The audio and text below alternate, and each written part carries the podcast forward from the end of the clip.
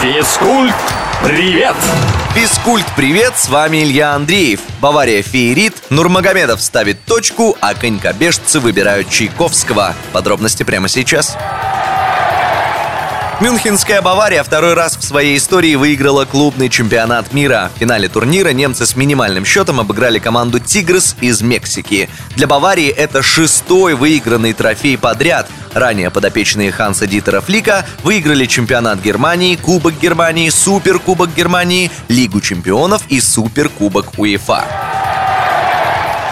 Хабиб Нурмагомедов заявил, что не планирует возобновлять профессиональную карьеру бойца. Ранее дагестанец отмечал, что это возможно при определенных условиях. Теперь же говорит, что уже отошел от дела и не хочет, чтобы дивизион застаивался. По мнению Хабиба, президенту UFC пора оставить его в покое с предложениями вернуться в октагон и дать возможность другим бороться за титул чемпиона.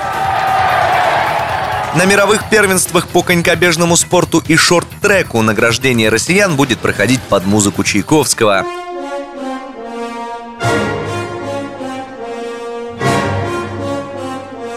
До декабря 2022 года наши спортсмены не могут выступать под своим флагом и гимном на международных соревнованиях и Олимпийских играх. Поэтому Союз конькобежцев России утвердил в качестве альтернативы музыкальную тему из первого концерта Петра Ильича. Что ж, надеемся, звучать эта музыка на ближайших конькобежных чемпионатах мира будет часто. На этом на сегодня все. Услышимся на правильном онлайн.